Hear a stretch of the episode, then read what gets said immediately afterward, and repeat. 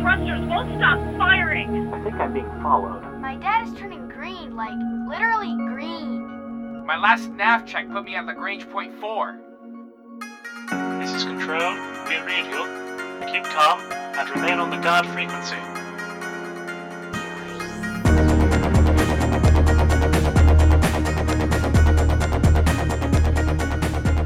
It's the Civs, Captains and Commanders. You're tuned to the guard frequency, and as all good pilots know, when you're out in the deep black, you want to keep one ear on the guard. This is episode 119 of the Best Damn Space Sim podcast ever, and was recorded on Friday, May the 6th, and made available for download Tuesday, May the 10th, over at guardfrequency.com. I'm Lennon. I'm Jeff. And I'm Tony. What do we have this week, Tony? Well, this week we decided to throw caution to the wind and ships into space, skipping all that usual squawk box and flight deck nonsense to let you in on the conversation right from the very start with a call in show. For those who didn't manage to call in, fear not, we'll still be reading out your feedback as we go along. Oh, that takes care of the housekeeping, so let's get on to the show and see what you have to say. Okay, buddy, what's on your mind? We're all friendlies! So let's just be friendly! We're actually going to kick off the show with a little bit of feedback whilst we're waiting for our first caller to get ready. So, last week's community question was Do randomized item mods harmlessly add unique flavor to the game universe, or do they cause nothing but imbalance, envy, and strife? Well, Krell writes in and says The type of modification you're trying to accomplish should be predictable. If I'm trying to improve the power output of a power plant, I should not end up with a power plant that has the same output but is more fuel efficient. There should be variability in the level of improvement that can be achieved, and it should be tied to risk. No magic enhancements, completely wrong game genre. And then he goes on to talk about using a real world example with the CPU, where if it comes out factory clocked at 3 gig, everybody should be able to push it to a certain point with a small rate of failure and an extremely small chance of destruction. Uh, and then he takes us through a table of 3 gigahertz 100% success, 3.4 gig and 95% success, 1% chance of destruction, all the way up to 4 gigahertz where it's a then 5% chance of success with a 95% chance of destruction. He then goes on to say, keep up the good work, and that was a nice shrubbery you sent. However, I did not appreciate it being sent cash on delivery. Well, we're on a tight budget here. I mean, we don't have that sort of, you know, shrubberies are heavy and expensive, and, uh, you know, it, it, takes a lot to ship those. So sorry, but you asked for it.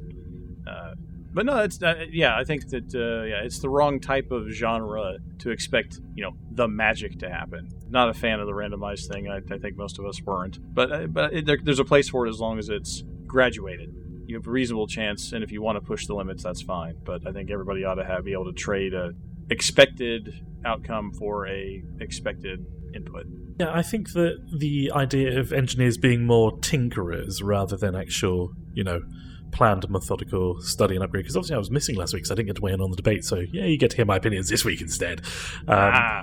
I think that, uh, yeah, it's possibly like you, you guys were basically saying, it's the wrong genre for this kind of magical sort of stuff to happen. And I think that the way that Krell gives an example of, you know, if there is a factory issued component and you want to be able to push it beyond its limits, then you should be able to do that with a reasonable chance of uh, success. The, the smaller the increment that you want to try and push it to, there shouldn't be this whole, as he put it, going to get a fuel pump that uh, has a better rate of throughput and end up with one that has just higher efficiency you know that I think is sort of slightly almost misleading in what you would want from a uh, effectively a crafting system.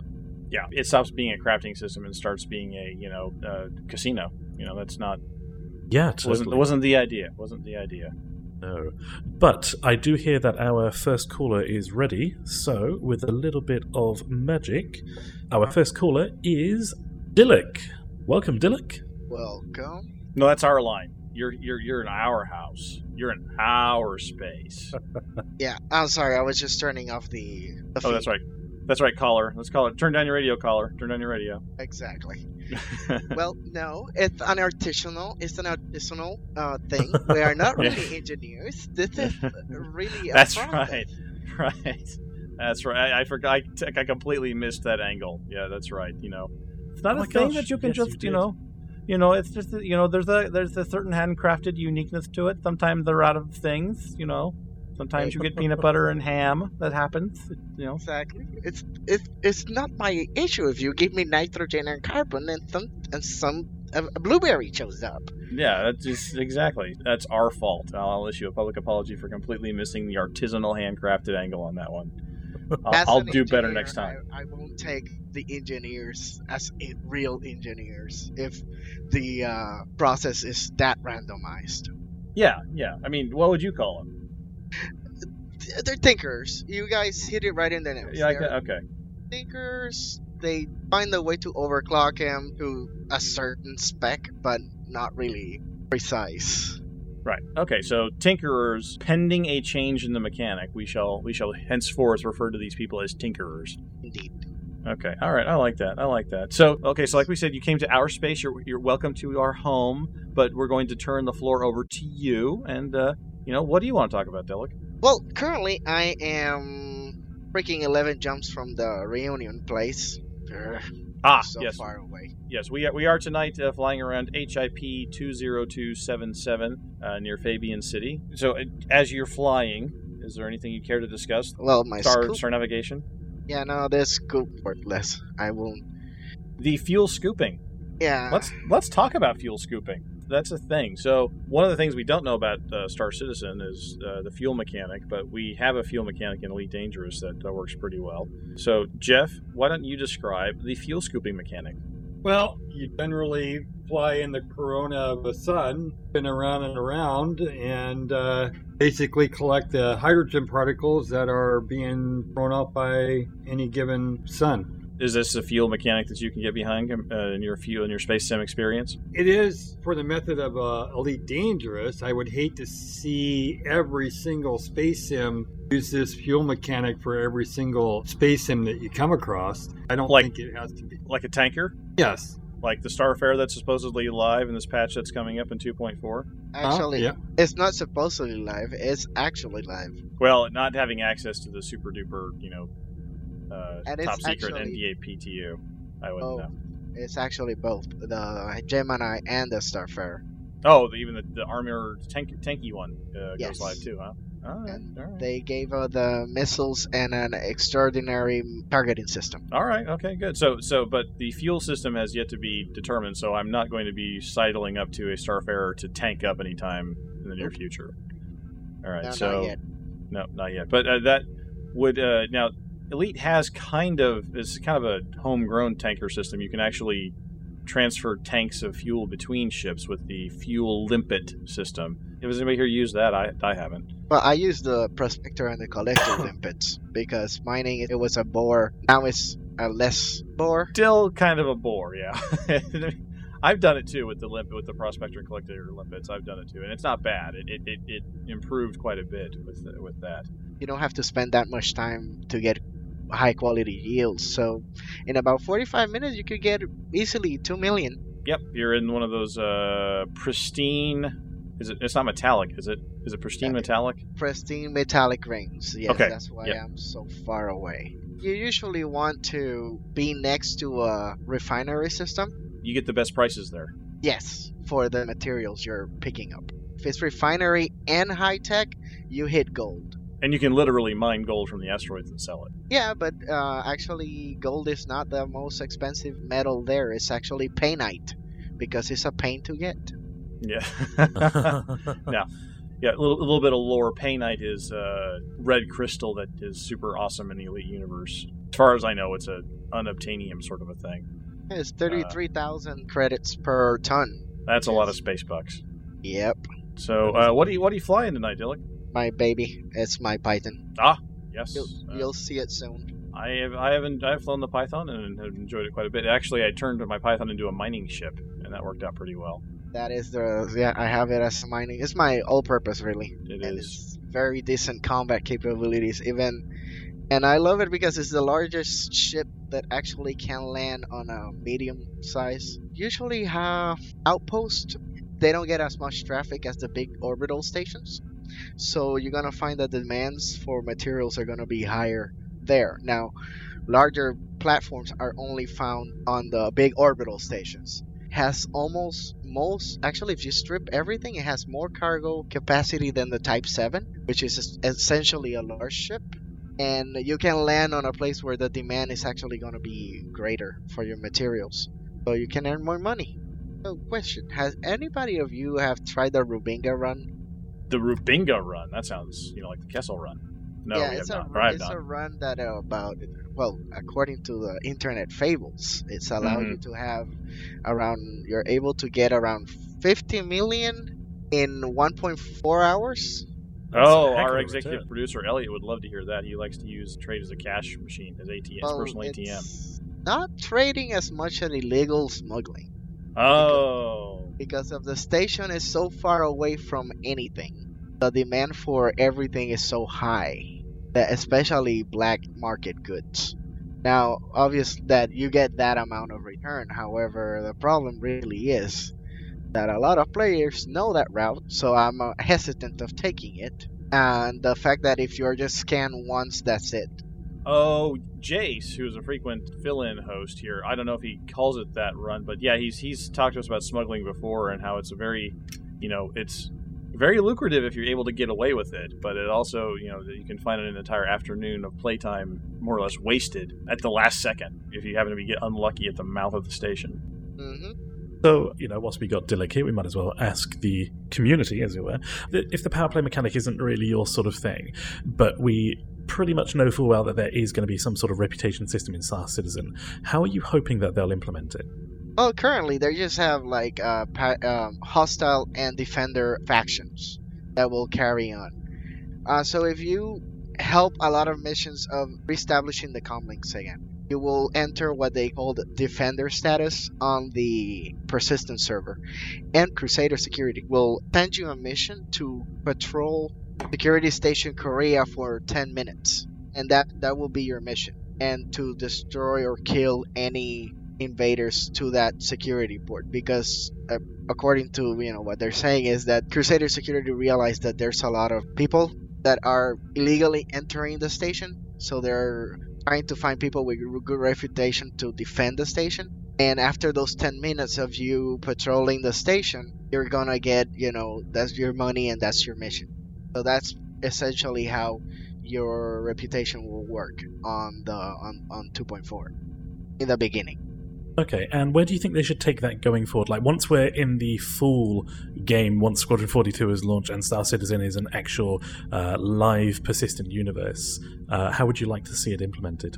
based on what you do, I would say if that is really strange because usually I don't deal with reputation. Yeah, But- that's Well, but I can s- I, I can see the reputation having some basis in in the UEE, even if they do a citizenship rating or you know civilian rating to citizen from citizen to you know trusted Deputy. something. Yeah, it's going to have to play a part. It's going to have to, unfortunately. I just hope it's not a grind like it has been in so many games.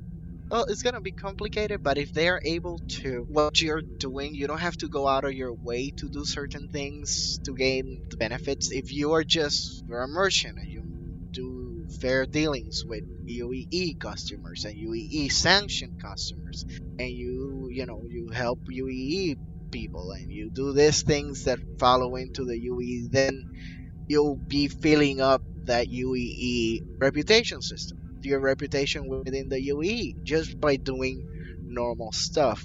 Now, once you hit a certain level, certain UEE interests might come and offer you a mission. That I hope is how it goes. That you don't have to actually, like for example, uh, on the Federation side, you have to take a mission from this guy to go from you know nobody to the first rank in elite. You know, if if if we can avoid that kind of stuff, then I'm more than happy. So you want it to be more like a, uh, a, tap on the shoulder, like, "Hey, we, you know, I like the cut of your jib, sailor. You know, you just keep being you," rather Yeah. than, "Do you want to be my friend? Come apply at this desk." You know, There could uh, be and- those, but it's not required. Like Right, it's right. not hard required. It's just, well, you have been trading with us for the last two in-game months. We would like to, you know, continue offer you this set of missions because of our dealings. You know, like things happen in, in real life. Some of them obviously happen by connections and special, you know, I'm looking interest and stuff like that. But most of them just happen organically. Okay, yeah, that's. I think that would be a much more natural way to do it, and it would seem a lot less like a grind if what they wanted you to do was the thing you're already doing. Exactly. Yeah, obviously it's, it's great to have Dilek here, but we did promise that we would let everybody in on the conversation. So we're going to go back to our feedback now. And Druid writes in to say, I backed this game at the very beginning, missing my golden ticket by only a couple of days due to the website issues. One of the reasons I backed was because there wasn't a publisher and everything that that entails. Thus, Tony, I don't want a deadline. That goes counter to one of the major precepts of this project, that being having the time to figure out how to do what you want and not what you can fit within a specified amount of time. As to your oft made complaint about there being no one to tell Chris no, aren't you forgetting about Erin Roberts? If I recall correctly, that was explicitly stated as one of his functions within the company. One final note Tony said one of your goals was to elicit discussion, which is laudable. However, your tone has often been negative and angry, particularly in episode 117. I love this podcast, but the negative tone that creeps in from time to time makes it hard to keep listening.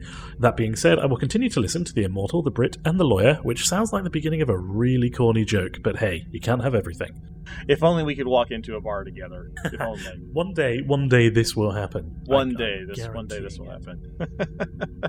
no, I negative tone. I, I'm, not going to make any bones about it. When I'm mad about something, I put on the angry Tony voice. Right, I'll get on my soapbox and I'll do it. But the, the as Jeff was saying last week, and I'll say it again, we want this thing to be good. You don't get good results if you're shy about your feedback and your criticism.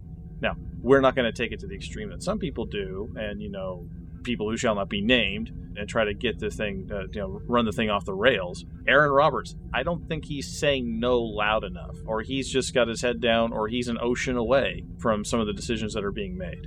Yeah, but to be So, fair, I- I, can tell you no. You know, that works. Oh, yeah, well, yeah. Well, I have. Thank you, Lennon. I mean, I have people around me that tell me no all the time. Lennon tells me no all the time. Jeff has gotten into calling me an ignorant slut. I mean, that's that's important in any creative adventure to have somebody to say, "You are not doing it right, and you need to stop that thing because it's really bad." It's important, and I don't think that if Erin is doing that job, I think he needs to do it better, or he needs to get some more allies to do it. And on the timeline thing, that is about personal accountability and they can set their own schedule whenever they like and however they like but they need to set one and stick to it. That's just good management. They don't need a publisher dictating to them what they do because they know their own capabilities better than anybody but they need to set it and stick to it and let us know what that is So, because I like to be super distracting, and I know that guys can only tend to multitask on a total of zero things at once, you know, it's, it's single focus or nothing, I'm going to carry on talking and I'm going to uh, interrogate Dillick and see if he can stand up to the pressure of trying to claim a bounty whilst actually answering questions. So, um, as Druid wrote in there, he was saying that uh, one of the appeals of Star Citizen was the lack of publisher, and therefore, you know, things can happen in their own time. And 2.4 has just been released for Star Citizen. So, of all the changes that have come with 2.4, uh, persistence is obviously the biggest thing that's come out there. But uh, what are your take on the patch notes? You know, what are your things that you like, that you dislike, that you think could be implemented better, and so on? Well, they nerfed the Vanguard again, so yeah, I'm not very thrilled about that.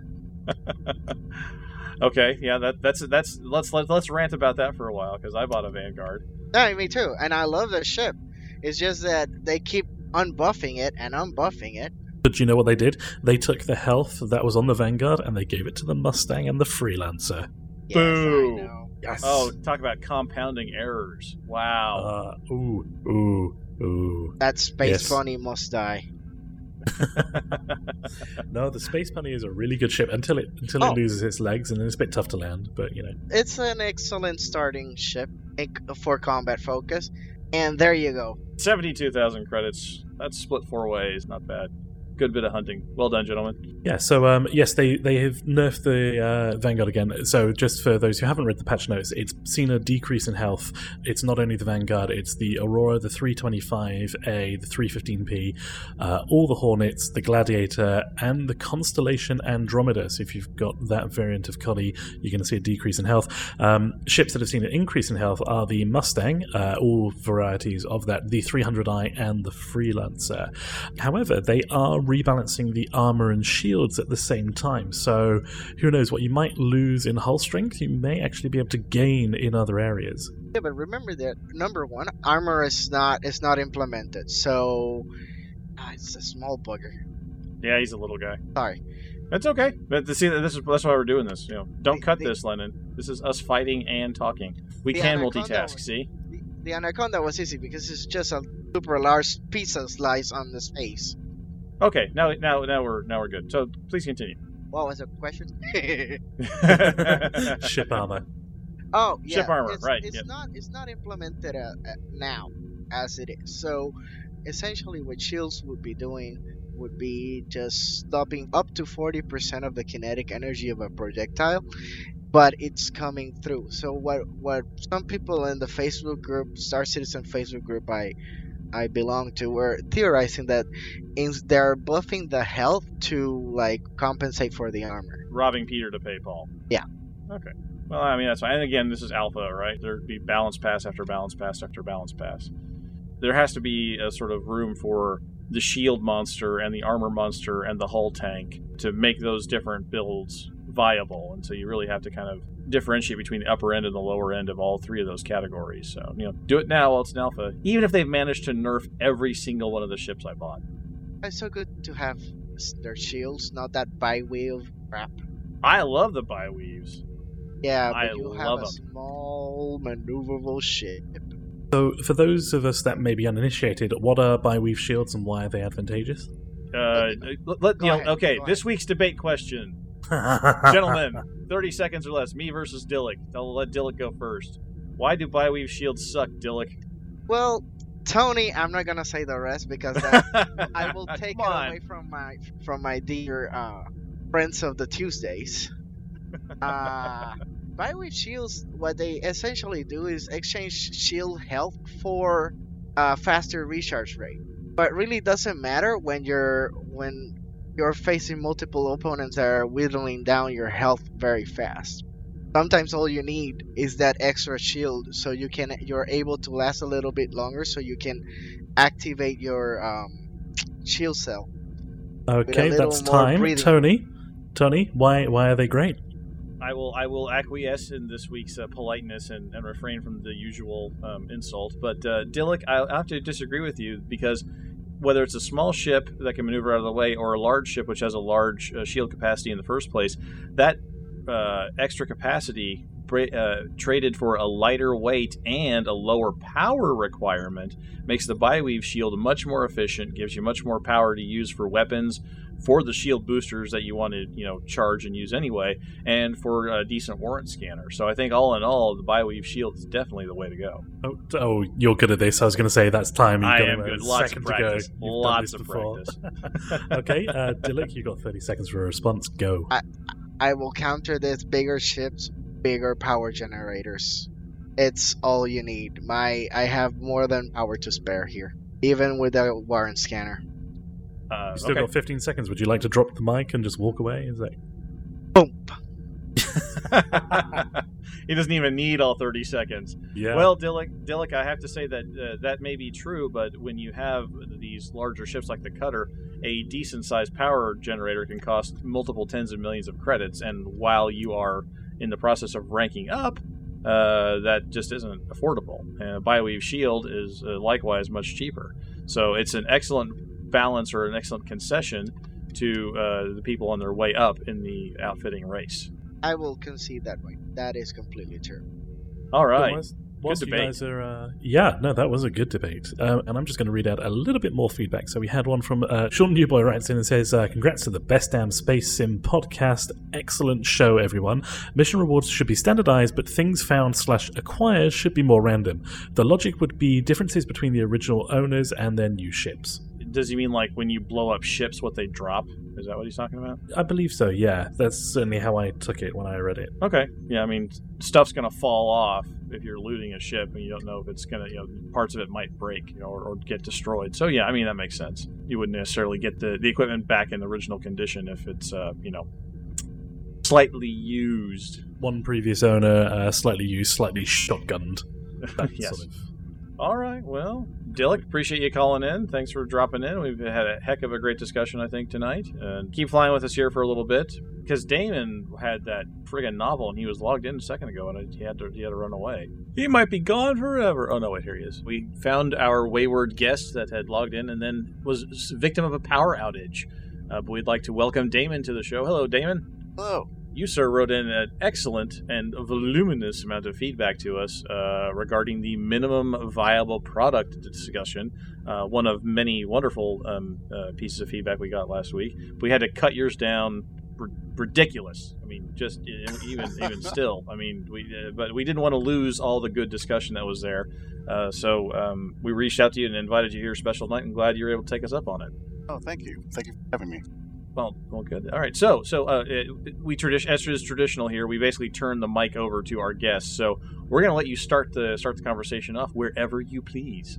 Okay. Well, I, I sent you guys an email because you were talking about the minimal viable product, and I just got, I guess, a, a little uh, annoyed, going, "What? What are they talking about?" And uh, so I sent you an email, and you guys replied back saying, uh, "Oh, you get, you have to be on the, the show." I'm like, "Ah, crap! what did I say?" you said many, many smart and analytical words, so now it is your obligation. okay. But uh, so, like I said, we, we, had to cut a lot of your feedback, and so there may have been, I, I imagine there was something that you considered to be a, a, extremely pertinent point that we just cut for time. And so, you know, uh, if there's anything that, that comes to the top of your head that that we didn't cover that you think really needs to be focused on, you know, shoot shoot for it.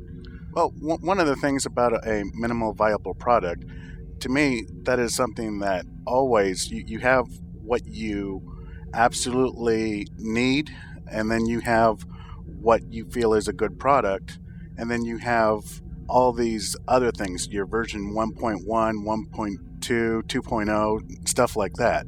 And I think uh, CIG's minimal viable product is still going to be a lot more than what other games may be offering. I mean, if if they even implement half the stuff that they're planning to, it's still a tremendous game. So I, I came up with uh, 110 features that were promised, uh, and I have uh, 30 of those features have been fulfilled so Okay. far, and there's an additional 10 features which have partially uh, been implemented.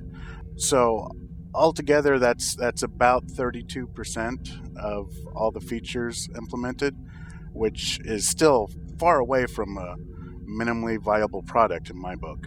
So, I mean, Hugh, Hugh and I, two outsiders, two people with no inside knowledge of CIG, have sort of, at least in, in generic ballpark terms, come to about the same numeric place of, of what where we're at with the uh, with the stretch goal fulfillment. Mhm. Now, why can't CIG do that for us? What what what prevents them, or what policy or concept stops them from doing that? one of the things that uh, these numbers are that I've calculated out, not everything is equal. Uh, a space plant isn't exactly the same as a hundred star systems, so it's very difficult for you know even on their side uh, to say exactly how far they are percentage wise. In software development too, um, you also have to think about the fact that sometimes you got to make the tools in order to create the content. Um, a lot of what they're doing is new territory. Uh, persistence is one of those big tools that you need to create all this MMO type experiences with progression, building your character, customizing the hangar, customizing you. So something like persistence or subsumption absolutely needs to be put in place before uh, you can produce a lot of the content. Right. I mean, so, I mean, obviously, if you get those things in, you might knock off four goals like boom, boom, boom right away. That's fine. There is some still. There's some low hanging fruit there still that they haven't uh, done. I mean, so if the goal was clearly the goal is not tick off um, boxes on the on the chart to get to sixty, you know, the sixty-five million dollar stretch goals. That's not the idea. The idea is make the game. We, I totally get that. But if if we could have some basic accountability or management tools based on those promises have been made, why not try for some of that low hanging fruit to say, look, progress is slow, but we have some.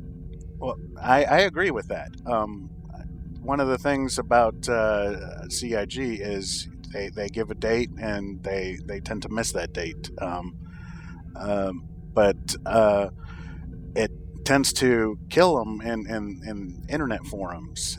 Uh, so I think they're a little gun shy about giving dates and giving exactly when things are going to be done. Um, Uh, I, I, I think that um, there should never be a, a date given by a developer until uh, there's a minimum viable product. Uh, you know, I, I, one of the early space sims that I was so involved in for so many years, uh, called Jumpgate, ran for 12 years.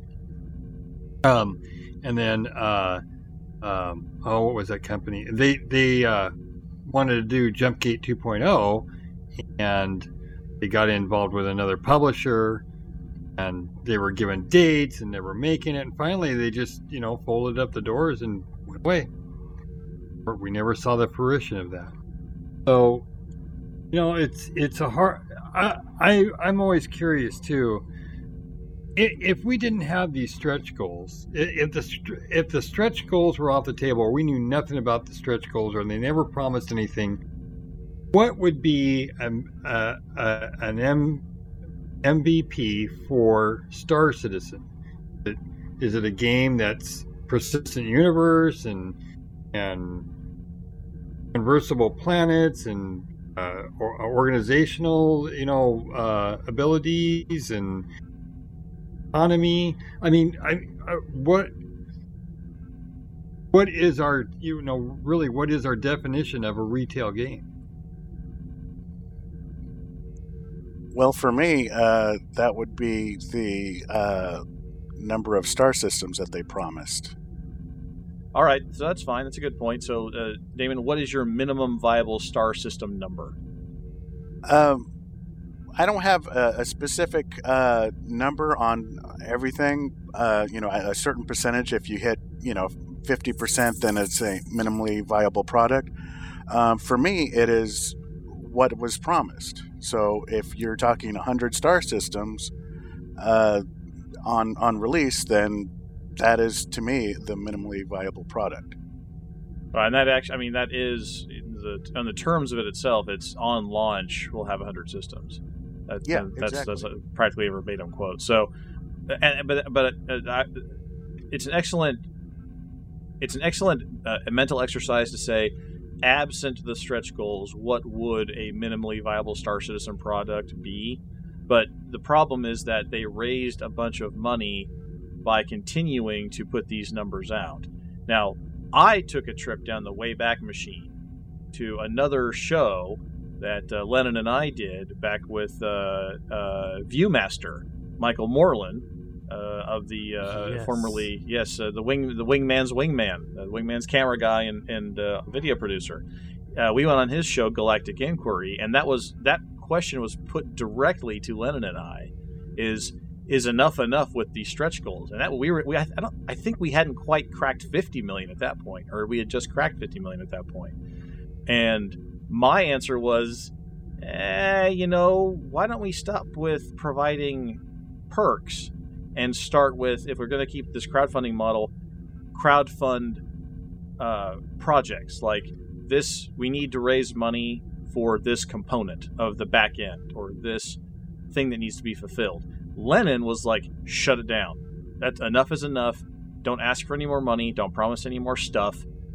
Just you're done. You're, you're done. Quit promising stuff. Make the game. Go.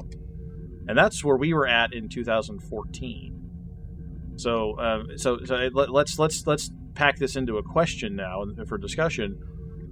Since they didn't take me and Lennon's advice like everybody should, um, what what have they what what had, had has that changed the dynamics? Did they take the dynamic of we can't talk about what a minimum uh, minimum viable product was absent the stretch goals because the stretch goals were so intrinsic to it? Did they shoot themselves in the foot by doing that? A little, yeah. Uh, the crowdfunding is is their uh, biggest friend and also uh, their worst enemy at, at the same time. You know, uh, you you get more money, and then there's more pressure on you. Is is there a way to you know judo that now? Now at this late date, can they can they turn that and flip it? Can they do that?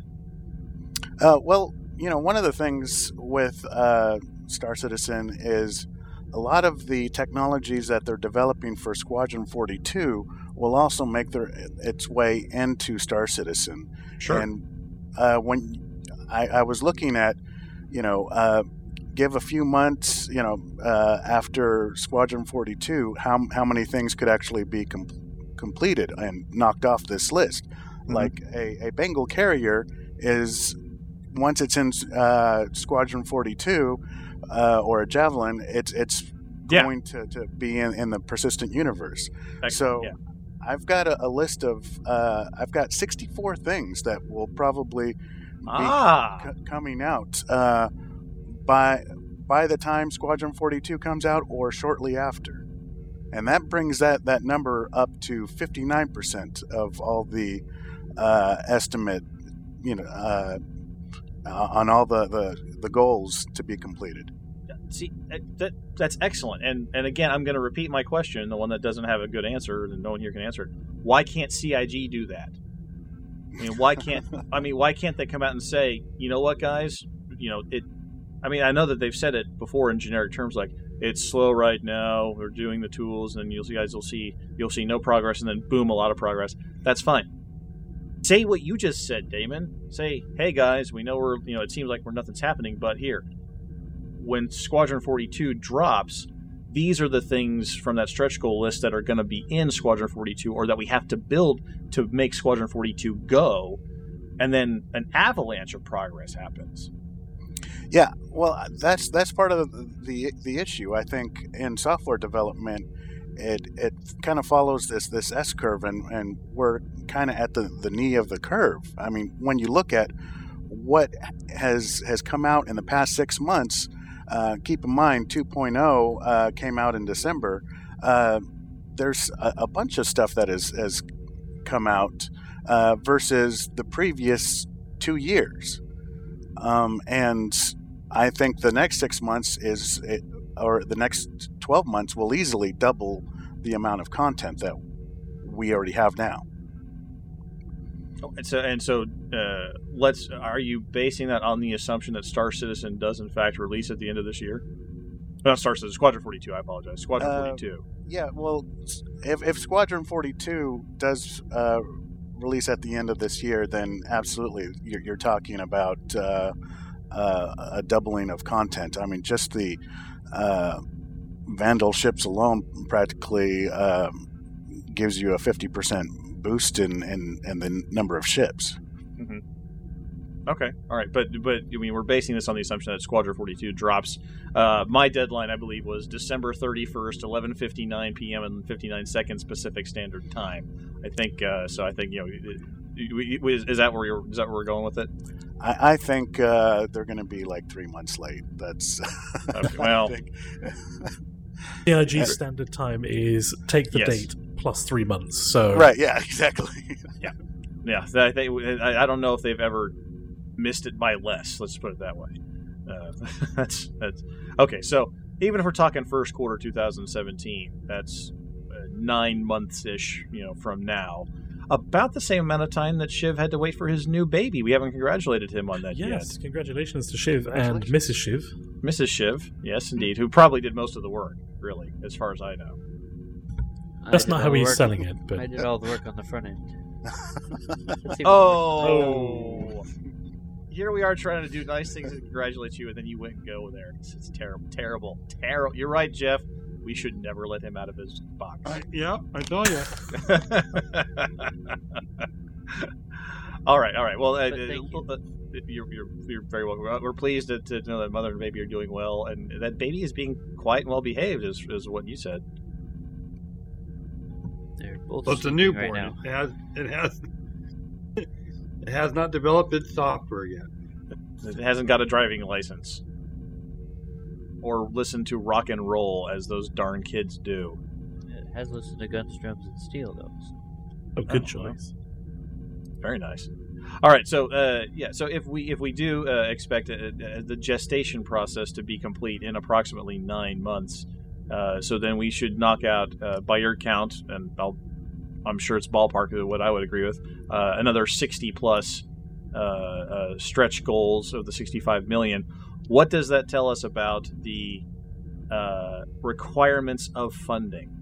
You know, the theory should be, or uh, you know, what an obser- a detached observer might suspect should be, they could finish the game that they promised for sixty-five million dollars for sixty-five million dollars, and here we are at uh, nearly 120 now. It is does is that indicative of a different kind of creep? Maybe not feature creep, but bloaty creep. bad management creep that they're still asking for money and not expanding the game anymore? Well, I I think uh, uh, Chris Roberts said, uh, you know, if you give me a hundred million dollars, I'm going to make a hundred million dollar game, and I think that's what he's he's trying to do. Okay, and, and so it, are there are there uh, unannounced stretch goals that were simply adopted based on the extra funds that we're just going to just see as a result of that? I think there's there are certain things uh, that you know, like uh, let, let's take for example the stretch goal of, of pets. Now uh, you can make uh, one pet or fifty pets. You know this, and it's all dependent upon how much money that you can bring in. So little things like that can greatly affect the funding uh, and development. Okay, so what you're saying is that uh, we've often said that Elite Dangerous is a mile wide and, and 12 inches deep. So what you're saying is that uh, Star Citizen with the extra funding, they might be 18 or 24 inches deep by the time, uh, in places, you know, uh, based on the fact that they've got the extra funding. Uh, certain things uh, they're they're already getting in pretty deep, um, but uh, yeah, I I think you know some of these uh, cities and, and these systems that they're they're they're talking about. Um, it, it's just it adds a, a layer of, of complexity and it adds just more stuff that you can see and do and uh, when you're trying to hit the detail level that they're they're hoping to, to, to reach, you know, it, it's going to take a lot of time. Okay, right. Well, uh, like I said, uh, my point's been, I think, largely that it's not so much a uh, uh, a, a, a vision problem or a uh, uh, lack of interesting or inspiring ideas. It's it's a management and communication problem uh, as far as that goes. Do you, is there? Do you have any thoughts about how a software company can better put a can put a better face on their management and communication processes to inspire more confidence, perhaps? Uh, yeah, uh, the the management and and and communication has always been uh, kind of a, a an issue with CIG. I mean, um, I don't know exactly how well they manage internally, but uh, when you're talking about goals and you know saying stuff like Star Marine's going to come out in two months and it's a, a year later, um, you know that reflects badly on the management portion of it. Sorry. Uh, frankly, I, I, was just going to interject. I don't expect them to keep any of their promise. Honestly. Is that a problem? No, not really. I, I just, I, you know, it's it's just that that uh, you know I've seen I've seen I've been in a lot of development cycles throughout the years, and I and I've been in a lot of you know a lot of beta games and know part of the development team, and I just they all everybody has great ideas, great ideas, and great you know aspirations, and and uh, and and Chris is no different. Chris is no different from a lot of other developers out there. He's got, but the reality of the the reality of things is that that uh, I just don't expect his promise, all of his promises, to come through. Uh, well, uh, you know, as far as uh, finishing all his, his promises, I don't see anything that is uh, impossible. Uh, uh, one of the ones that uh, you know, like there's uh, at 19 million, there's a, a stretch goal of the RSI Museum will air monthly. I don't really think that is happened. Um, yeah, it's, it's, do you think it's going to? I don't. I mean, there's no reason for it to. No, no. Um, and I mean, is is that a, a, a failure? Uh, yeah, they they said this was going to happen, and it hasn't. So, um, is it a big deal? Not in my book, but maybe to some. I, I, a number of the ones that I went through on my little chart that I made, I put abandoned. You know, I mean, some of them are some of them were just abandoned because of the process uh, of the. Uh, as you were saying, you know, the hundred million dollars, you give them hundred million dollars make a hundred million dollar game. Some of that stuff just got left by the wayside as the scope of the project changed, and that a kind of evolution, and so I, they're not going to hit 100. percent Is what I'm saying. Yeah, I, I don't think they are. Um, Yeah. One of the things that uh, was at, at the 4.5 million stretch goal was uh, um, support for multiple monitors, and they've said that well, it's very difficult to do in CryEngine, so maybe that was an idea that they had earlier. Um, but I, I think that you could uh, consider Oculus support, uh, multiple monitors. You can consider uh, tablet apps, multiple monitors. Um, but it's it's a very gray area. I mean, I'm, I'm really stretching it to say uh, that could happen. It, it could, it could, it def- but you know, some of the, I mean, I don't. Again, the, the, the you know the, the slippage between your figures and my figures right there just show how much even how subjective even counting it is at this point. And some of those stretch goals are and have been abandoned. And so, I mean, a, a goal of 100% is at this stage unrealistic anyway. But it 90% is not unrealistic, and a path or a uh, guideline or a uh, some sort of procedure to account for getting to that 90% level, whatever it is, I don't think is too much to ask from the project management. And something that it doesn't have to be, you know, line by line detailed out, but I think that something could be done uh, to give us a gauge, a progress bar, if you will. Ooh, I'm sorry about that, everybody. Um, a progress bar with a paperclip next to it would be great uh, to, to, to tell us, hey, you know, this is where we are now. This is where we plan to be in some nebulous, you know, date range. Know, don't give us, you know, Q2 of 2018, whatever it is. Um, and here's our path. Here's some of the milestones internally that we have set. I don't think that that's too much to ask.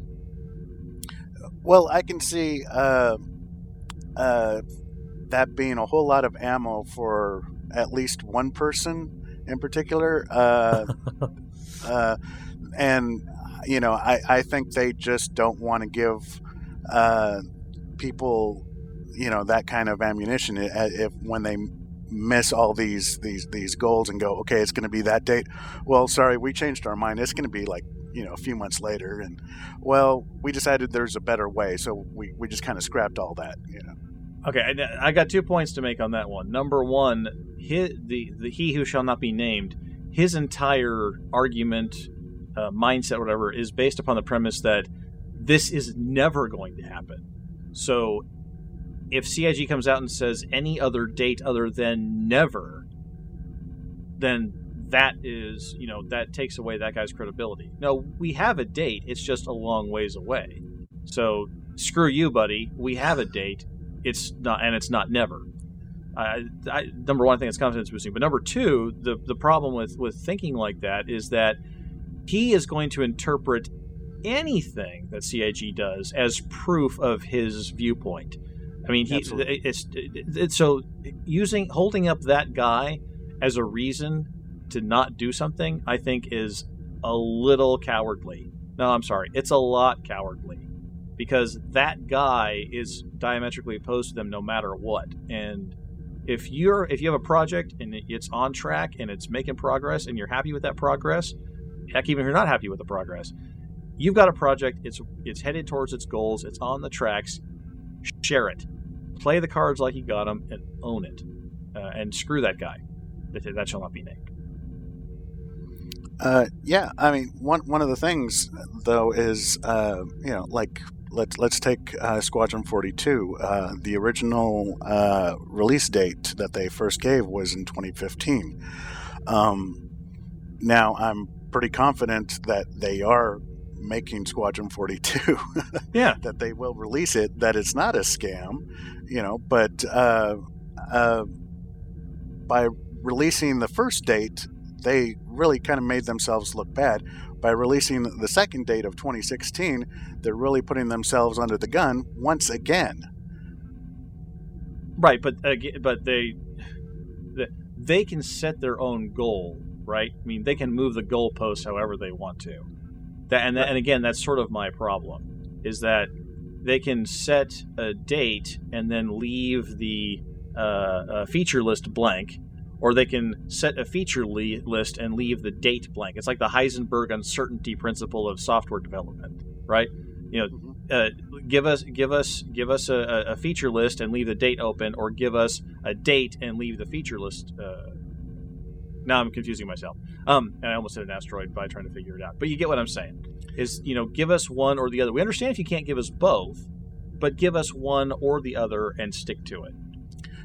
Oh yeah, I'm I'm in complete agreement on that. Um, it's it's been a frustrating thing on on my end as a as a backer because I don't care about missed dates. I just want to know what features you're you're working on, what's planned, and what's your best estimates. And you know, I, I know I, I work in software development, so I know these kind of estimates always go out the door.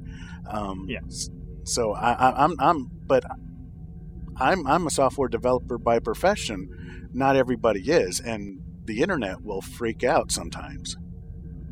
I yeah, I, I understand that. I just I just don't buy it because mostly the the internet can go hang. I mean, if if uh, if they if they ship a good product, the people that have already invested hundreds, in some cases thousands of dollars, will be back, and they will be buying the paint jobs, and they will spend some money for the uh, spiffy jackets and uh, for their for their in-game avatars. I mean, that'll happen, um, and the participation of that community, the excitement, the YouTube videos that'll go up, that'll take care of your marketing, any marketing deficiencies you think you might have.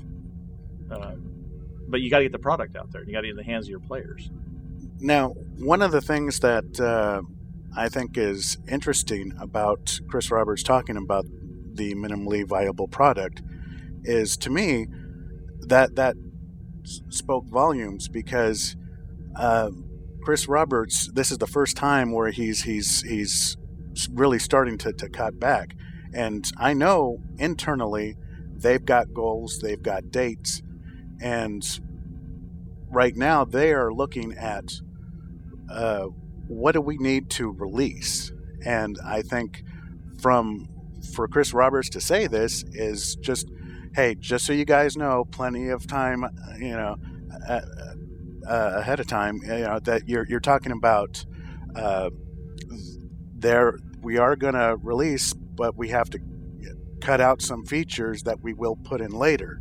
You know, uh, so to me, I think Star Citizen has gotten its first realistic internal date.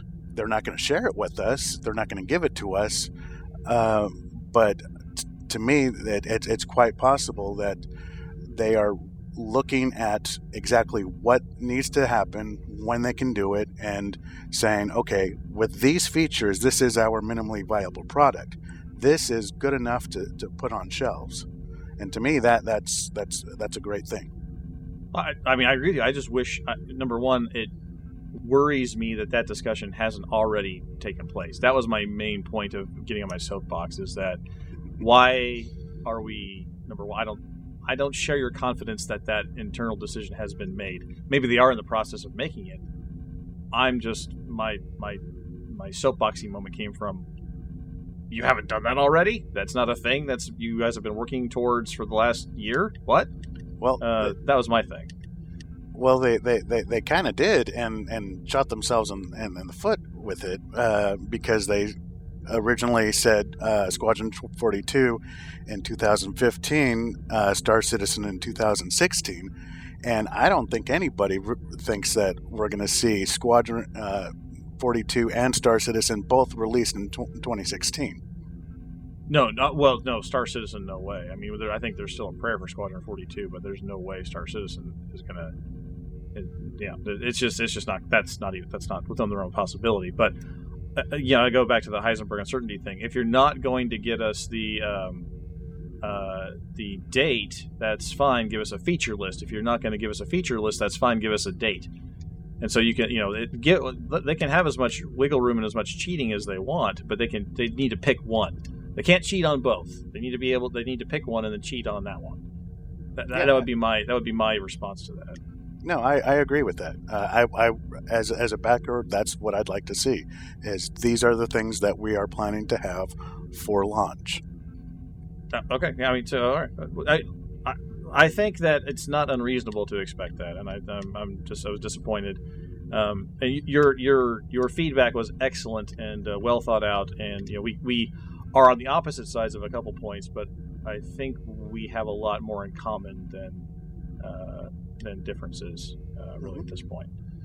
So, all right, well, um, what uh, I've, I've I've monopolized the conversation. Jeff uh, Lennon, what would you like to ask Mister Mister Damon here? No, I, I think it's all good. I mean, obviously, uh, like you said, we tend to like to turn the mic over to the people that actually call in. So, was there anything you wanted to talk about, Damon?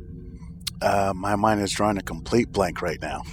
That's that's not a problem. It's going to be quite a long show. we as it is, blank, so. yeah, we we blank minds left and right. It's a thing we do. Your your IQ drops sixty points just by logging in. It, it, it's a thing. It happens to me Well- every week. I'll tell you that. How, how about this? Uh, when do you guys think that the all the features will be completed, uh, or Oh, as much as they that they can? You know, if you were to give a, a year, when do you think that would would happen? I'm going to go 2019. Okay. Jeff. Well, I think we've we've touched on this before, and I, I believe that 2018 is my So you think 2018 is your magic year? All right. Um, I my my view of it is is that we may not see Star Citizen release until 2018, and then I'm going to take our uh, experience with our lingua franca uh, MMO Star Trek Online. They released with kind of a crappy minimum viable product, and they make no bones about that in interviews. Is that they just had to get the thing out the door by a certain date, and so their feature list was quite small. Um, and then it really wasn't until about three or four years after their release that they felt like this is the game we wish we'd released with. So I'm going to say 2022 uh, is is wow. when we're Okay. finally going to, you know, it's like ah, this was the game that I backed in 2013. This was the vision that I had in 2013. So for me, I think uh, 2018 is when Star Citizen will will be released as a minimally viable product. But uh, when you're talking about all the the stretch goals, uh, yeah, I think uh, uh, 2020, uh, maybe 2019, late 2019, but uh, that's what I'm guessing. Late 2019, add three months.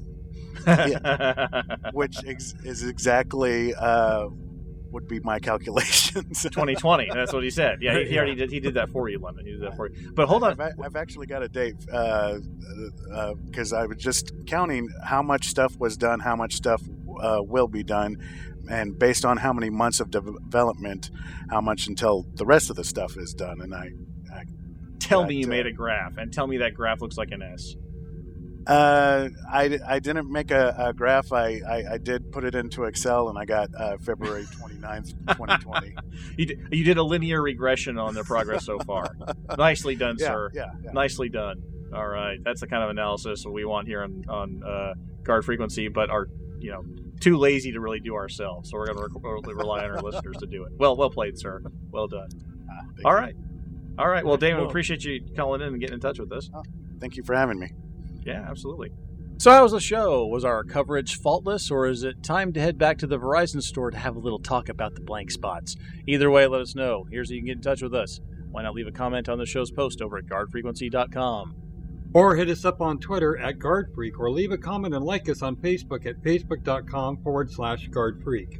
And if you're old school like us, just shoot an email to squawk at guardfrequency.com. You can also use the contact form on our website, and all the details for all the ways you can get in touch with us can be found in the show notes. Your feedback is an important part of what we do, so take a minute. Tell us what's on your mind. And that brings us to the end of episode 119 of Guard Frequency. We'll be back with episode 120 on May the 17th, so be sure to keep an eye out for our shows on our website, guardfrequency.com. But that's not all. You can also subscribe to our shows at feeds.guardfrequency.com or by searching for us on iTunes. If you're not doing anything Friday nights, you can always join us live over at guardfrequency.com forward slash live. Do you like what we do? Want to help us make the best damn Space Sim podcast ever? Drop us an email to squawk at guardfrequency.com. And right now, our audio team is expanding, so if you think you know a high quality show when you hear it, we'd love to hear from you. And you can also support the show by visiting our website, clicking on the Patreon logo, and becoming a regular subscriber. For just $1.25, you can get access to the raw recordings of our live shows, as well as being entered into our weekly draw to win some guard frequency goodies. We want to thank all of our patrons who support us with their subscriptions week on week and hope that you'll consider making a regular contribution because the more support we get, the better show we can make. Are you looking for a friendly wingman or two? We're active in most space sims and would love to have you join us. Check out our website and look under the call signs section for details of how you can fly with us. And don't forget about our sister production, Priority One. They cover all things Star Trek from the TV series to the MMO, the novels, the movies, and everything in between. Be sure to check them out at PriorityOnePodcast.com. We'd like to thank the entire team at Guard Frequency and the Priority One Network. Special thanks to our community manager, Justin Chivalry Lowmaster, our artists, Ben Sanders and Simon Jordan Edwards, our staff writers, Jace Pentad and Kinshadow, our producer, Jeff Grant, our audio engineer, Michael Duncan, and of course, all the lovely, lovely Sits and Zivs who phoned in. A big shout out to our syndication partner, The Base, and special thanks to Ronald Jenkins for his permission to use his music in our show. Visit ronaldjenkins.com for more of his work. But above all, we especially want to thank you folks for tuning in. If no one's listening out there, the deep blank gets pretty lonely. Reduce thrust. Time to 330, Carol 15. Squawk 7700. Stay on the guard.